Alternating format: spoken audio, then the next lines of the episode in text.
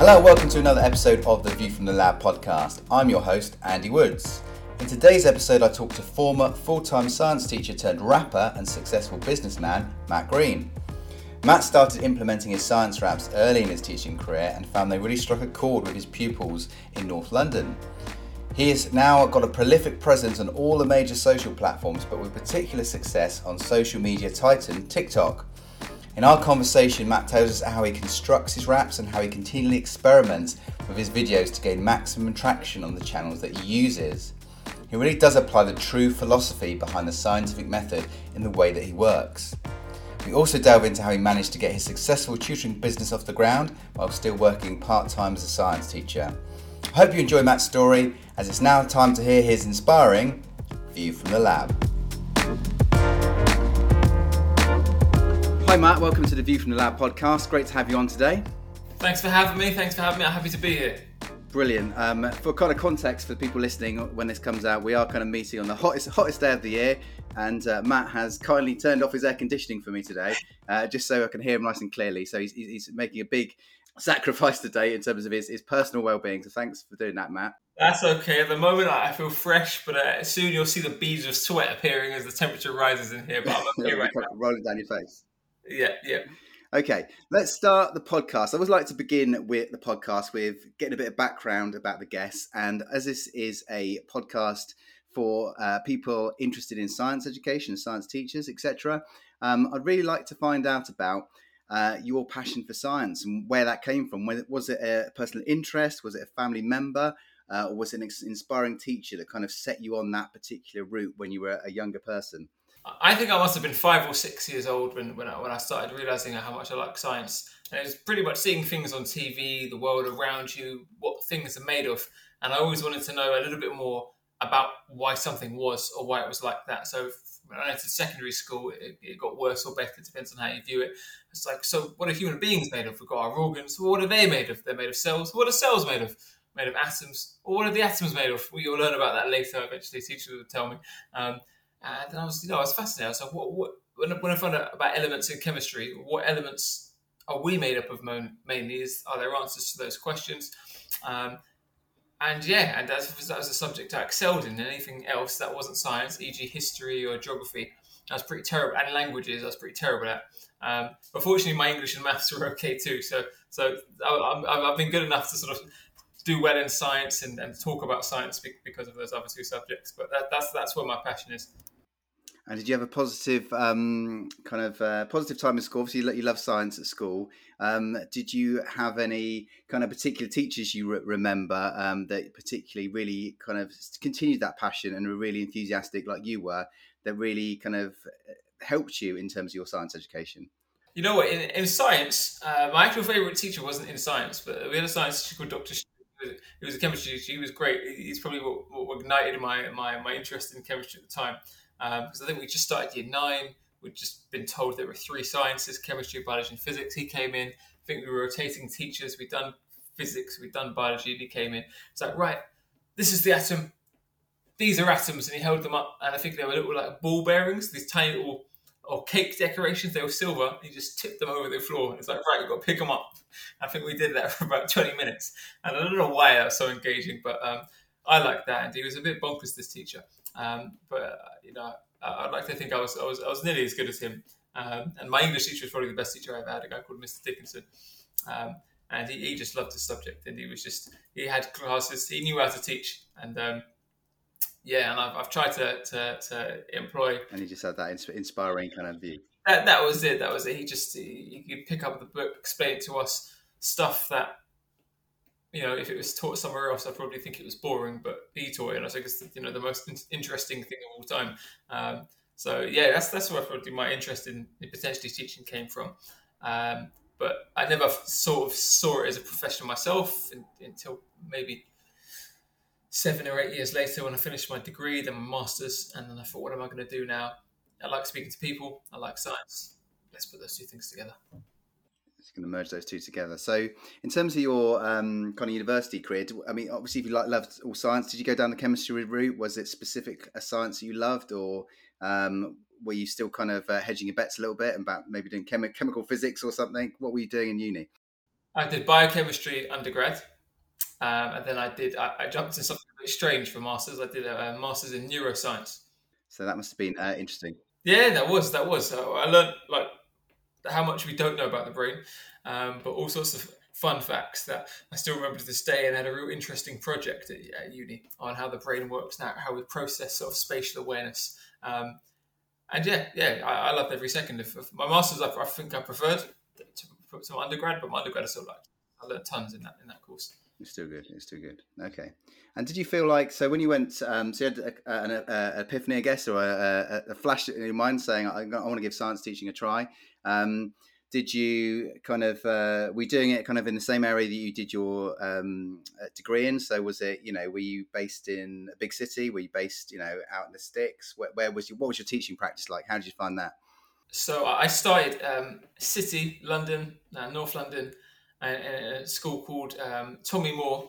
The proper name is St Thomas More Catholic School, and uh, that was where I I think I started as a TA for a few weeks, and then they brought me in to do my teacher training there. Um, I actually went there a few weeks ago. They brought me in to do a to do a live show, which is which was great. But that's where I started my teaching career, and uh, yeah, I, I, mean, I really liked it. I really like connecting to the kids. The kids in the same area I grew up in. Um, and I was fairly young when I started, and uh, they, they, they, seemed to fit me quite well, and I picked up a whole bunch in terms of how to how to pitch things to the right level, how to sort of create resources and create PowerPoints and explain things in such a way that can resonate with them and, and connect it to what's relevant in their life. Um, and they were my main strategies in the classroom, really, and it seemed to, it seemed to go okay. Yeah, well, it sounds like you, you know, you're obviously very engaging within your in the way you explain your science content. I mean, when you started out science teaching, can you remember any particular lessons where it kind of went a bit wrong, or um, you know, you pitched it too high, or, or, or maybe even too low? Because I think when you start science teaching, it's difficult to to kind of get rid of, rid of, rid of the kind of shackles of the, the expert in a sense, and forgetting all the things we know and that the kids don't know. So, anything you know in the first couple of years of teaching that kind of stick out as thinking oh, I really got that wrong and really learned something from that? Oh gosh, yeah, plenty, plenty. I think I was still probably getting things wrong even the last year I was in the classroom.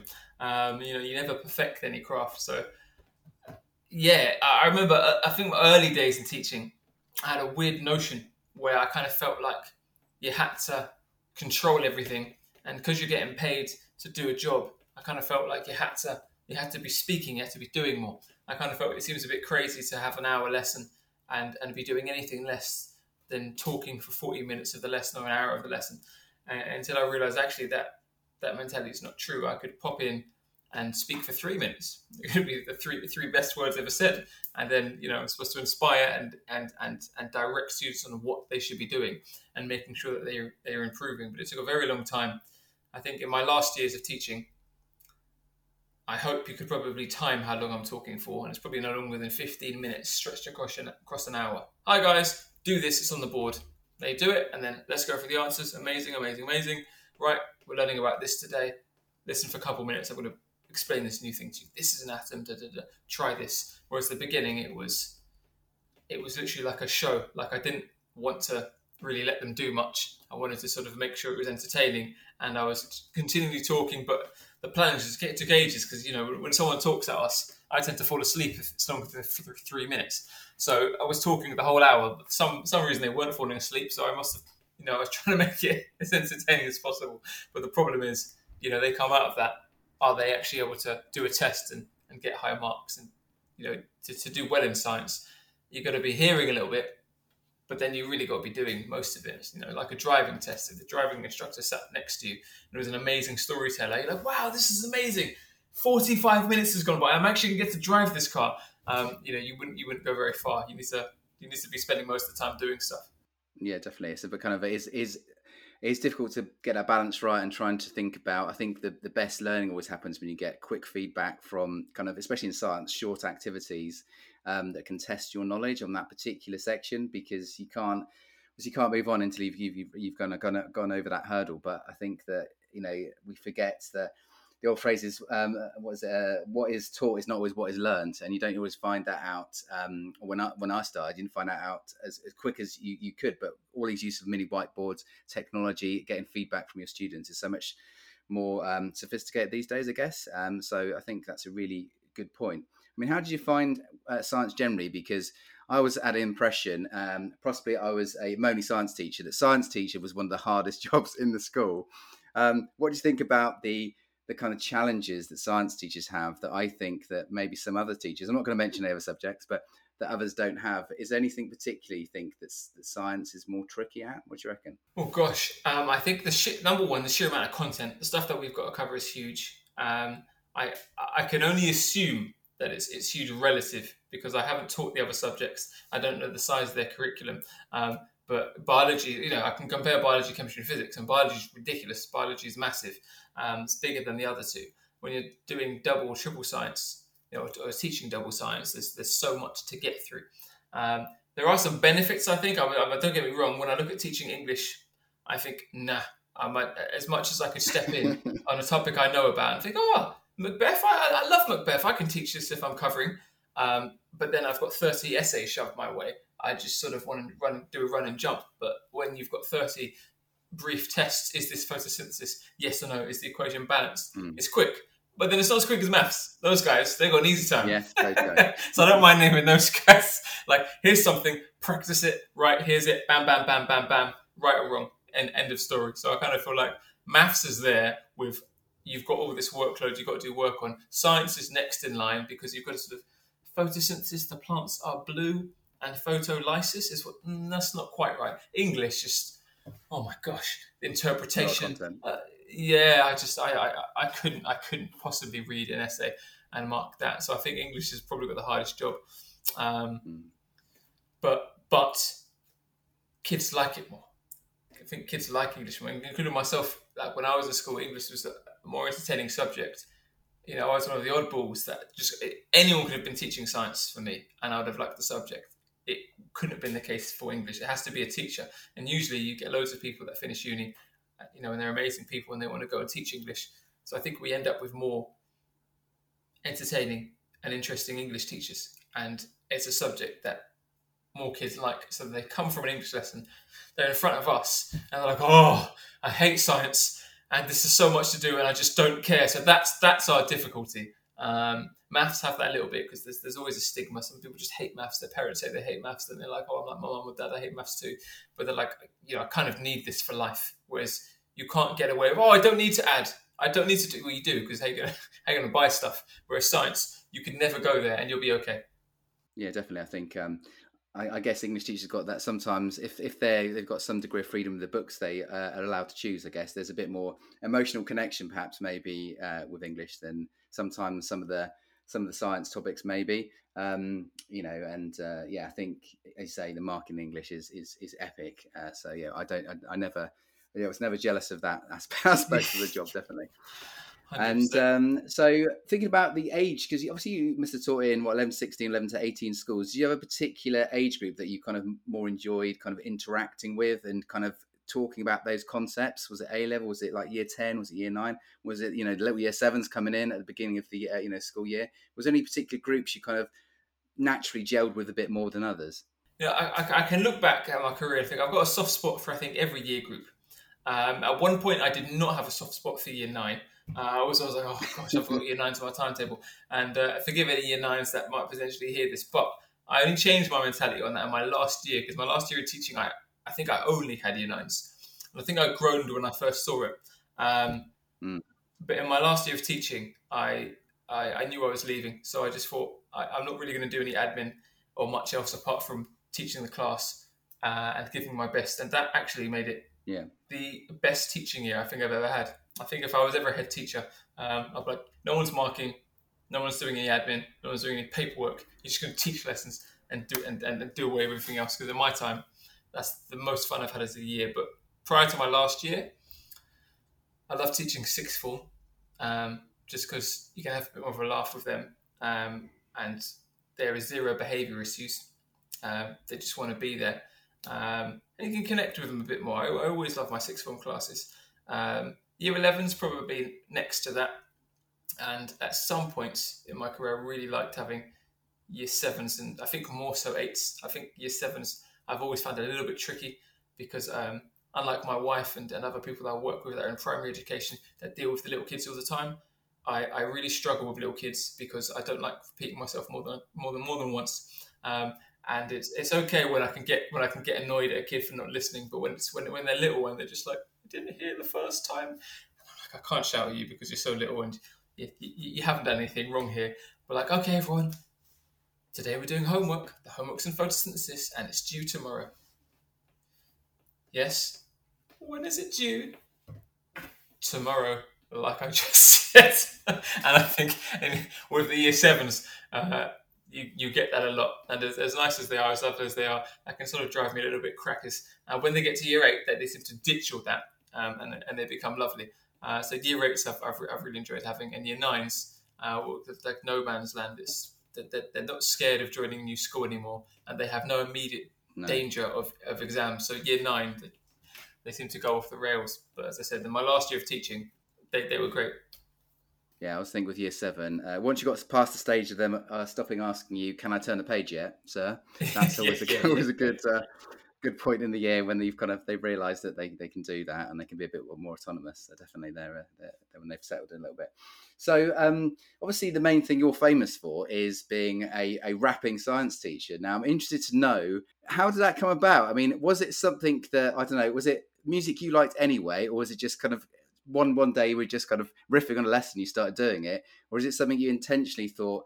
Oh, I'm teaching uh, covalent bonding next week. This this really inspired me to do a, rock, a rap about sharing electrons. What was was there like initial turning point which you thought, hang on, this would be a good idea, or is it something you did right from the beginning and thought, yeah, this will get them engaged? No, it was. I think there, there was a turning point actually. I think I was um, I, I was getting getting this into the social media game. I went social media very very late, and uh, I think I had like hundred followers on Instagram. Uh, after breaking my back, me and my wife were trying to work out, a strategize. I was like, how does this work? And then I think I dived into some. I don't think I've ever gone on a course that just wake up very early and just research and, and, and watch videos. And, and I was like, oh, the most basic thing. Who's the audience? Who's actually supposed to be read, watching this? And then I think, I thought, oh, parents are, are who rings who rings the phone every day, but let me try the student approach and, and try and you know attract students to to our, our social media sites. Um, and I made posts that were on things that were interested, like Drake, Love Island. Um, you know, I think the last person I spoke to didn't know anything about science, but you, you, will fully get this. Love Island. I don't think I watched the show at the time, so I don't know how I managed to get this right. This could have gone very wrong, but it's like they get someone, a man and a woman, they, they couple, and then someone is in a position to, to kick the other one off. I think it's the man or the woman. I don't know. I think it swaps every time. So I know there was a couple, and so man with woman, they're coupled together, they're put on a pet pedestal, and then they, they get the, the, chance to decide whether they can ditch the person and go with someone else. And I was wondering, I was like, I was like, oh, I wonder if I could do displacement reactions with this. And I did that, and that popped off. Everyone loved that. There was just like sodium is with chlorine, and uh, and and fluorine comes along, and they decided to boot the fluorine and, and displace it. And everyone seemed to love that and get get how it how it worked. And that was the early days, you know, from like hundred followers to I think five thousand on, on the JGM company. Um, and I thought, how what else can I do to, to, to, you know to, to, be out there? Because most tutoring agencies are just posting boring stuff.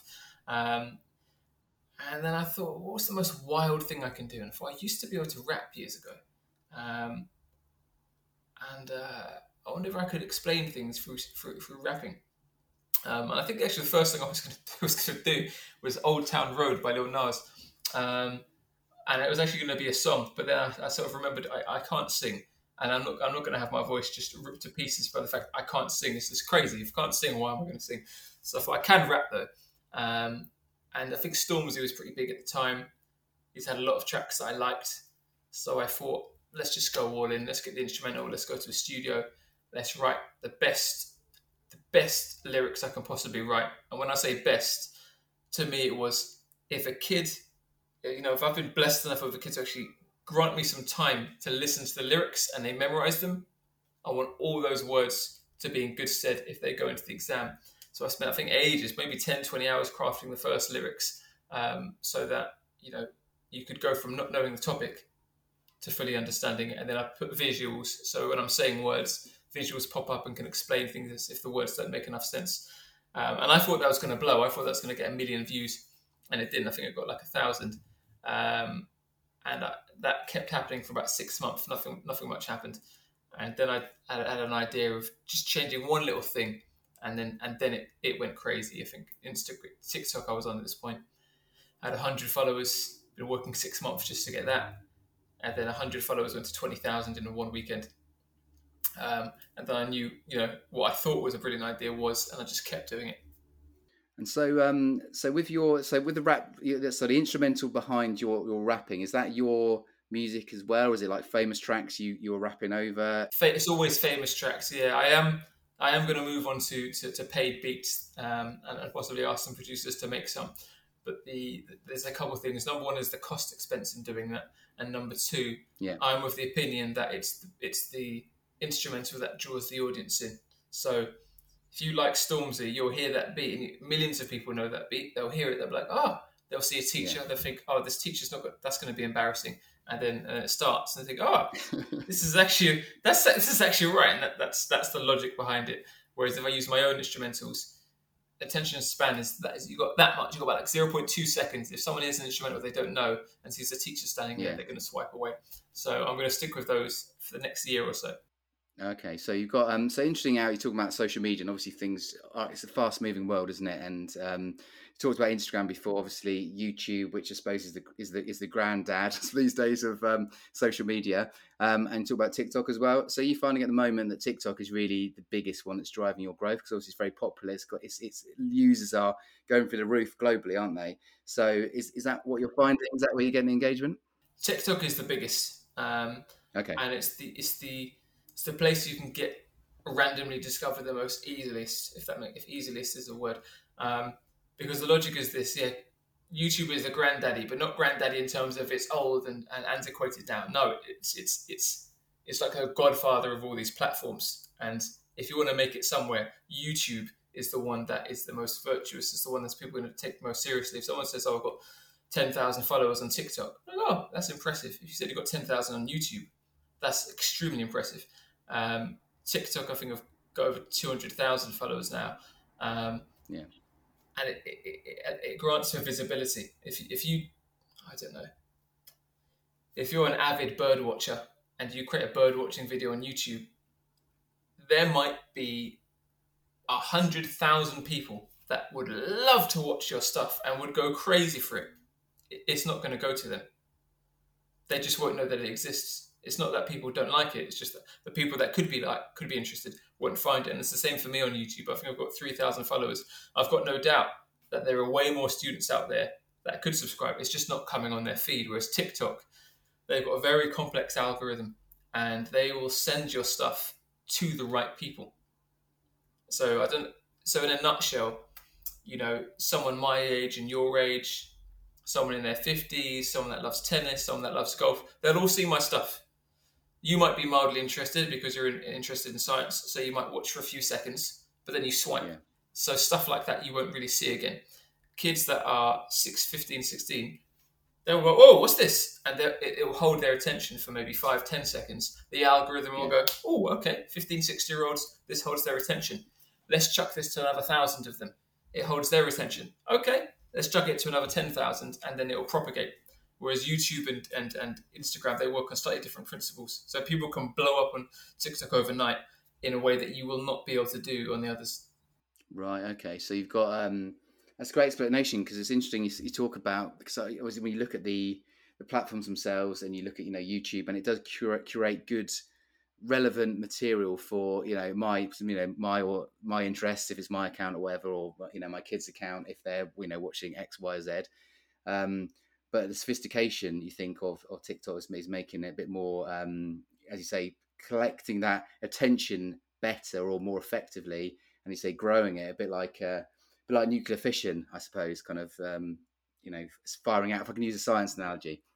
Yeah, yeah, it, prop- it propagates, and, and the actual paradigm of how it works is very different. I go to you go to your YouTube, I go to my YouTube, and it's a static, fairly static page. I might see, yeah. oh, there's tech, there's some science, there's Marvel movies. I'm revealing too much about me here, um, but that, that's there. Whereas on TikTok, it's just a, there's a video playing. Someone kicking a dust. I'm just making stuff up. Someone's kicking a dustbin. I don't care. Someone's speaking in French. I can't understand, and I'm swiping. Yeah. But it's it's it's it's it's taking this information as you do it, and learning what you're lingering on. You don't even have to like it, you don't have to comment on it, but it, it knows how long you're looking at it uh, and it, it takes that information. Um, and YouTube doesn't work that way. It's, it's, it's obviously YouTube is a very complex algorithm. It knows what it's doing because it, on your page, on my page, it's got stuff that I like. Um, and they do not want to mess that up. They don't want to be putting stuff up. They don't want me to be appearing on someone in their mid 50s that only doesn't cares about literature, doesn't care about science. That's going to be a downgraded experience for them. Um, but on TikTok, you can afford to get a few people in there you might not be interested in because people will just swipe. But people get annoyed if they see loads of stuff they don't care about. Yeah, no, it, it does seem to be because I've only started looking at recently, um, and it's as you say, it does in a sense show you maybe five, six videos that you think are nothing, are not interesting to you, uh, until in a sense maybe one of them you was interesting to you, even though you didn't realize it. You see what I mean? So YouTube, in a sense, is slightly different because it obviously gives you your normal topics of interest, whereas I think uh, TikTok throws in a few curveballs just by chance, and okay, maybe. Yeah. Maybe, maybe I was fascinated by uh, how the Dyson works, and I didn't realize it, and I've ended up watching, you know, three videos on it, uh, whatever it might be, I guess. That's that's right. That's right. Um, think I was watching a Gary Vee video the other day. He was talking about the difference on Instagram and YouTube versus TikTok, and it was saying, you know, Instagram, uh, TikTok is, I think said interest driven, so it will work out your interests and force them like onto you. I can't remember what he said about the others too, but that's I sort of agreed with that. Um, and the strategies, you know, I've been trying to use this knowledge to make videos that that, that people watch, and it's, it's it's it's been working. It's a bit hit and miss. Some videos get millions, some get ten thousand. Um, yeah. But I think that's how it will always be with TikTok. So your videos themselves are they aimed at a particular? Do you have like a a particular student in mind? Are they um, very high level? Are they more about getting the basics right in science and trying to get some of the keywords? Lots of language in science that students find very difficult. These kind of tier three words they call them, you know, about technical words that you wouldn't use in everyday conversations with people, and therefore they're harder to remember. So do you do you think about that in terms of your rap? Are you trying to just get those simple ideas across, and then they can build on that to then maybe try some questions on it um, afterwards? Is there a particular philosophy behind what, what you're presenting? Yeah, it's, it's it's pretty clear cut. You might be a grade four or five student. Um, okay. And the and the logic is, you probably don't get that topic at all. So that's okay. If you're a grade eight or nine student, let's say, it, it's not that my topic, my videos aren't for you. That you just might not necessarily gain anything more than entertainment and help you remember a few things. It might consolidate what you know already. So they're not designed for someone that's absolutely high flying. Oh, Matt Green's new video, I have to watch that because that will enhance my. Definitely watch it, uh, and it might help cement a few of the keywords you know already, so you won't forget them as easily. But it's not it's not designed to, to help you fly even further. If you're a student that I don't know, I don't know, you've just had a lesson on uh, genetics, let's say you're in year 10, you've had a genetics lesson, uh, phenotypes, alleles, genotypes, eye color, da da da. You're like, what on earth's going on? I know I look like my dad and my mum, and I've heard DNA. Why are these words? I don't get it. What are these words chucking in there? And the idea is, got to, it's got to be a beat that they like. It's got to have a good flow and good sounding voice on my part, and then the crafting of the lyrics and the story have to pull them in, and then it has to make sense, has to make crystal clear sense. So if they memorize the words, uh, not only can they go into the exams and improve, but if they're hearing it first time, there's no sorry the genotype. What's got that? That can't be an issue. So sometimes I write something that sounds amazing and then I scrap it uh, because I think it might sound great. But if I'm being very brutally honest with myself, if I was 15 and didn't get this topic and I heard that, and oh, that sounds really good. It doesn't matter if it sounds good. It has to be this is the DNA. You find it in the nucleus. The nucleus is in the cell. It's going to literally be said as I'm speaking now. It just happens. It has to happen to rhyme and flow perfectly. But it, it, if I was planning a lesson, it would, you know, it would still be a lesson that's taken t- t- took hours to plan because every word I say has to make crystal clear sense. It's just made much more difficult having to rhyme things. And do you um, record them? Have you got like, do you record them from home, as it were, and you kind of do all the other digital stuff around that in terms of looking like you're like a teacher in the board, or do you do you go in? You know, where do you? I guess some of you must have recorded when you're still a teacher, did you? Or at the be- at the beginning, I, I had a guy called James. I worked with James Felix, and um, he was the he was the technician there. And um, I hope you didn't mind me, me me utilizing his services, but he would kindly film for me at, at work, um, and, that would work well. And then I think I was scared at the beginning. I was thinking, uh, is it gonna is this tactic gonna work at home? Because the logic was I've got 0.2 seconds to grab a kid's attention and have them believe that I'm a teacher. I say believe like it wasn't the case, but they have to just understand that I'm a teacher in a school instantly, and I'm a teacher in a school about to rap, and you have to that knowledge has to be transmitted very very quickly. So I wanted the background of of the school, but it's a bit messy with the background of the school. So then I eventually went to my kitchen, which is a newly extended building, and it's just all white. And I thought, as long as I dress like a teacher, will this work? And it did. And my most popular videos have just been on the complete white white wall um, because there's no noise. It's just I point to something uh, and it can be on the wall. If you can see the outline of a classed room and all these other things, the noise I think is a visual distraction. Um, and I don't think I've had a video in the classroom hit a million. It's only been when I've been at home. Okay, so you and then you put the visuals in afterwards. So you kind of rap in front of the white wall, and then you have you know you're pointing to whatever, and then you put the other bits in. That's it. That's it. So I have to do a little bit of rehearsal where sort of like weatherman esque. I have to work out where I'm going to be pointing, which bits are going to be relevant. So in the early days, I think almost That's every hard. hand gesture, yeah, every hand gesture was was carefully. They weren't random. There wasn't just I'm rapping and pointing randomly. It was literally starting with the plug. This is what's required. This every single hand gesture was deliberate and decided. Do I need to point to that? Is that more distracting? Is it less distracting? Is that actually useful?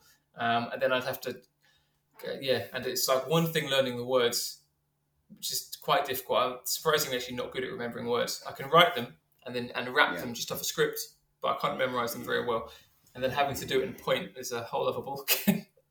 I know. So you don't use an auto cue for your rap. So I know on iPads and things like that, you can you can get auto cue programs and all that. But do you, do you find it just better to learn it and then learn it, learn it, learn it, learn it, and then you know it? It has to. It has to be. You can't as far as I'm concerned, I couldn't use auto cue. When I go to a studio to record, uh, I would have rehearsed a rap maybe 50 times, and then I'm, i hold the phone, um, and then I read, I read off the, off the paper if that makes sense. So I'm just literally da, da, da, But when you're recording, you can't have that because you know, like me and you were talking now. If I was like, um, I'm, you can see that I'm sort of reading from something, and it, it just it just doesn't work. It's not as engaging. Yeah, yeah, yeah. That's interesting. And, and uh, you said earlier about the kind of, you know, the engagement is so quick, as in you need to be engaging within like 0.2 seconds. Yeah. do you yeah. generally, out of interest, do you have the kind of the, the intro music first? You don't say anything, or do you go straight in with the first, you know, moles or meiosis or whatever it is? Do you do you wait a little, that that 0.5 seconds or 0.2 seconds, uh, wait for the beats to come in, and then go? In my in my heart, I, I'm convinced my original idea of of having a little bit of a delay um, to get uh, anticipation. I think it should work, but it just never has. So the first video I ever did um, that popped off. No, no, that didn't. I was like, I've got it. I've been watching TikTok. I understand.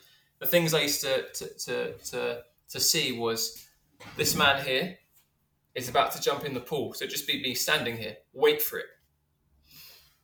And I just I would watch it because you see them at the edge of a pool and a diving board and say, "Watch what he's going to do," and that would hold people's attention. So it'd get millions of likes. And then and then the the uh, the payoff has to be there. So if it says, "Watch what this guy does," and then it loops back to the beginning, it will get millions of views, but people aren't going to like it. They're just going to comment, "What a waste of time." You get likes when the payoff sort of it adds up. So I thought I've got an idea. My first video, I'll be teaching a student. The student will understand. I'll say, I've got a different way I can explain it and it was it said sort of wait to see what this teacher does next.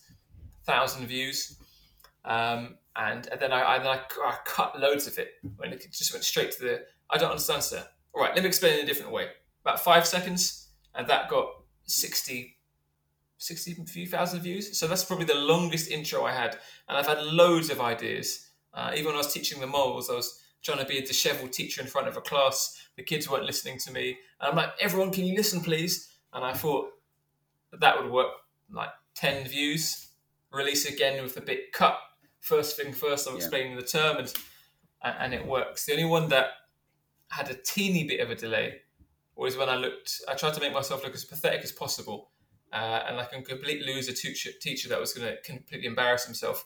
Um, and that worked, yeah. but that was only one second. So I was just like, um, uh, literally, I said um, for about two seconds, enough to look like if you were swiping, think, what's this guy going to do? It's going to embarrass. It. And then when I punch the screen, my outfit changes and I look like I'm composed okay. and I know what I'm doing. And that got half a million. But I, every now and again, I flip flap and I, I try. Yeah, I tried to do something that has a little bit of an intro, but that fail for me, it never works. I've seen other people. There's a, a rapping teacher that's got 10 million views for something, and he's done the same thing that I thought. He's like, "All right, guys, I'm going to rap a really fast beat. Are you ready?" It's about 12 seconds before anything happens, but it's the anticipation. Yeah, I know. It's um, it sounds like you're kind of really applying the scientific method to your kind of social media and thinking about, you know, what can yeah. I change, what can I keep the same, and uh, uh, really exactly embracing, it. you know, the science, the science teacher, well, scientific method, I guess, rather than just science teacher. That's so it must be a fascinating project in a sense. Trying to must be frustrating as well, of course, trying to work out what is what is the best strategy. And as you say, sometimes I guess uh, it's surprising. So, some videos, I guess, you make and you think, oh, this is going to be amazing. I assume, and others you think are pretty bog standard or average, and they maybe have which which videos surprised you in terms of you thought it was an okay video, wasn't you know wasn't your best maybe in your eyes that did much better than you expected? Is there one particular that kind of um, you know comes to mind? Probably my my very simple ones I do that aren't raps. Um, okay. Because every rap I do, I pour my heart and soul into it, and I think I've, I've only ever done one rap that I wasn't proud of. Um, and that did as well as I expected. It, it didn't shock me. I kind of thought what you were saying. I kind of thought if that hit a million, I'd be like, why? I just was not a good job that one. Um, but every rap I put out, I, I, genuinely tend to think that it's the best thing ever. It's a good one. And I, yeah, and I was like, I always think they can, and I think you have to have that mentality because I think if if I if, if I do anything less than what I think is amazing, I think it's probably going to flop. But no, the raps that I've done very well basically I've, I've expected all of them to do well, but I have non I have raps that I've done painfully badly, um, and to this day I don't know why. Uh, so I just re-release them again, and sometimes they really they really absolutely pop off. But I've got vertical videos of me doing. For any science teacher watching, they'd probably be like, "Why has this got thousands of views?" And I get the algorithm, so I do understand. But you see me doing my crazy rap stuff, and some of my crazy rap videos I think I've done one that I, I genuinely think it's probably the best one I've ever done. Um, I don't know if you if you if you listen to rap much, but there's Mobb Deep from the early '90s, mid noughties. Okay. They've got they've got a track called "Shook Ones," and it's in the Eminem song Eight Mile. And I crafted that song for so long. I made a, made it into a story, um, and it got like 20,000 views. And I was like, it's going to be the first to hit 10 million. It's going to hit 10 million. It got 20,000 views. Yeah. And then another video I made the next day, I think wearing pretty much the same clothes I'm wearing now in the same place. I said, how are you supposed to remember this? 100,000 views. And I'm like, I'm happy it got 100,000 views.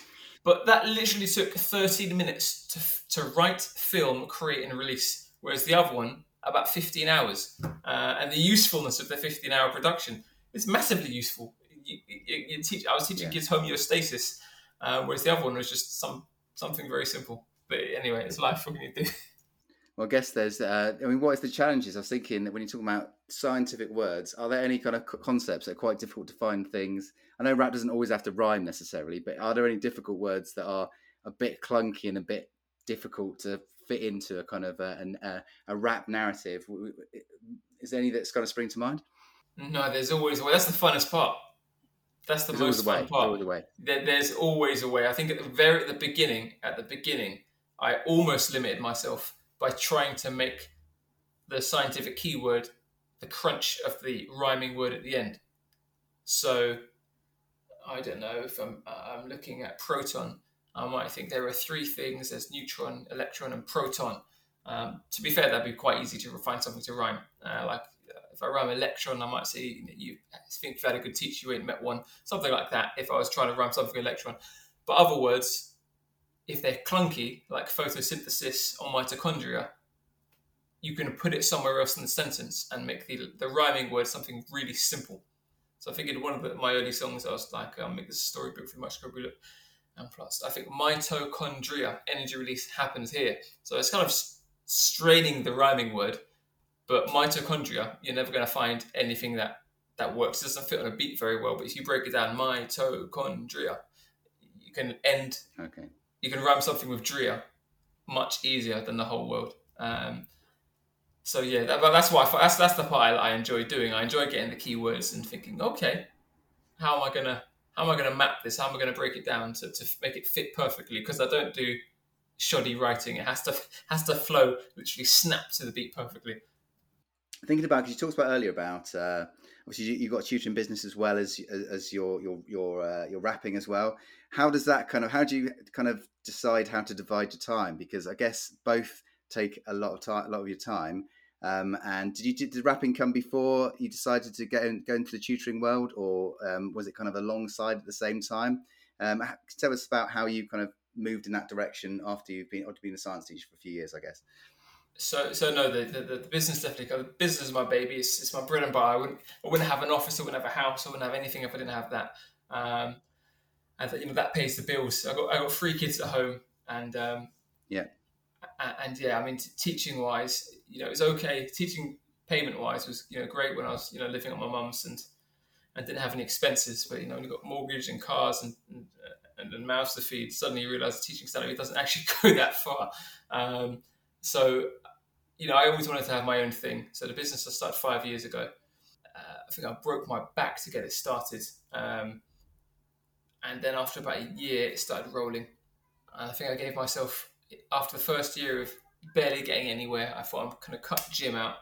I'm going to wake up every day at 4:15, um, and I'm going to I'm to start to get myself out of having to work for someone else, um, and that worked. So after year one, I went from five days a week and head of head of chemistry to three days a week and head of chemistry, and I thought with the extra time I've now gained, let me just let me step on the gas again with the extra time, um, and then after that's alongside COVID happening. Um, and then I, I think my school wanted to hire someone else to to teach sixth form. And I, I think I said, I, you know, I love the school, but I can only do that if you relinquish my head of chemistry and um, and drop me a day, um, which was the ticket I needed because when I was in my final year doing two days a week, that's when that's when the business skyrocketed because COVID had happened in, in February our business went from 70 lessons a week to 50 overnight because we lost all our kids that were doing exams.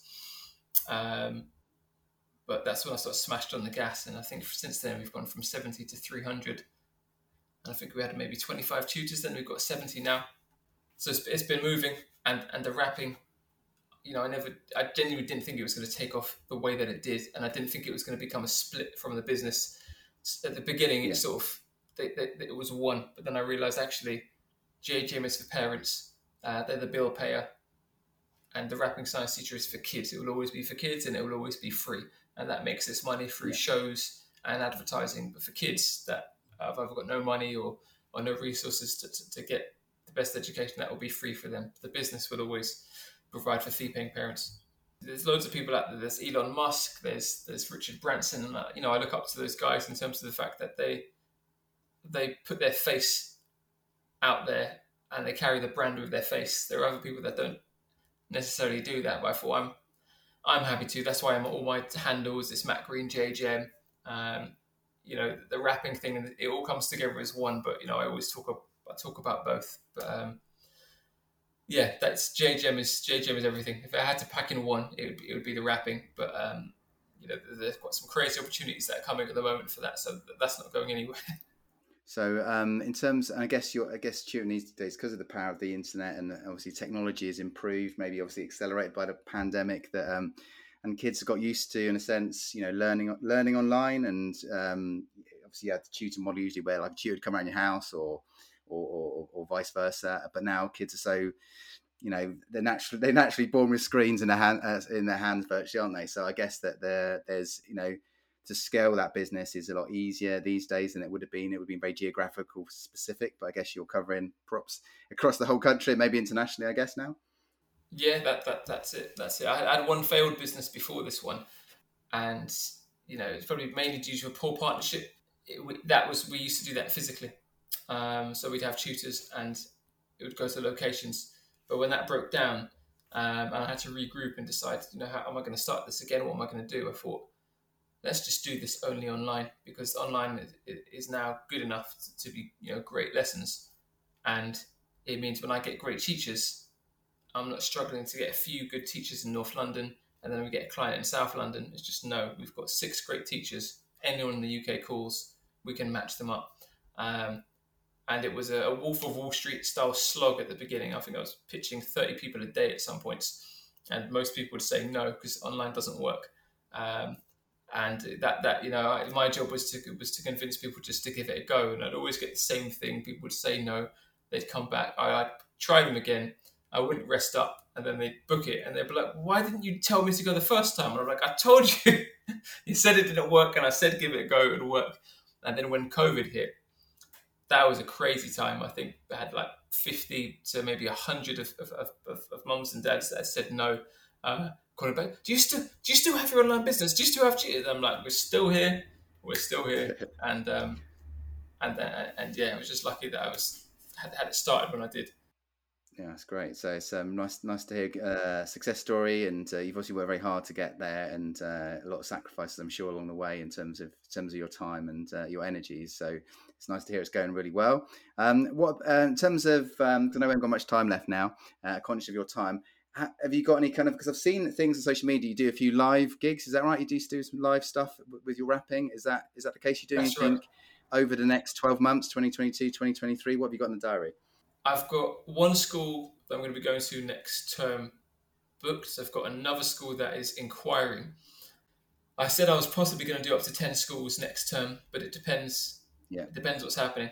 Um, because I've had a few TV inquiries recently. Um, I've done a few things that, d- depends where they go. I'm not sure where, where if they're going to go anywhere. I touch with that they do go somewhere, um, but but we'll see because my time might be might, might get a little bit um, bit more difficult to manage when it comes to September. But if I do book a school, obviously I'll, I'll honour any bookings made. But yeah, I'm always happy to go out and, and perform. Oh, brilliant! And um, where can people find you in terms of where the best place places to see uh, the rapping. I guess uh, the ones we've mentioned already. I mean, where do where do you like to, where do you usually send people in terms of your content? It's I always TikTok. I think TikTok's got my okay best or easily easy to find stuff. So everything I've got like 90 videos on TikTok. So TikTok is Matt Green JGM, and I'm, I'm I, I, think I just joined Twitter the other day, so I think I'm on everything now: Facebook, Instagram, Twitter, um, LinkedIn under Matt Green JGM, and I think people can find me fairly easily on those.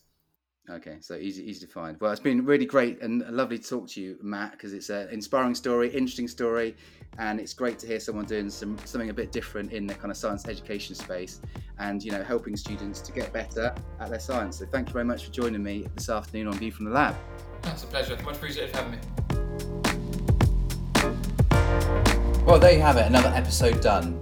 I really enjoyed talking to Matt and hearing about his journey from science teacher to rap educator and starting his own successful business. I hope you were inspired too and you have time to check out and perhaps share with your students his innovative content.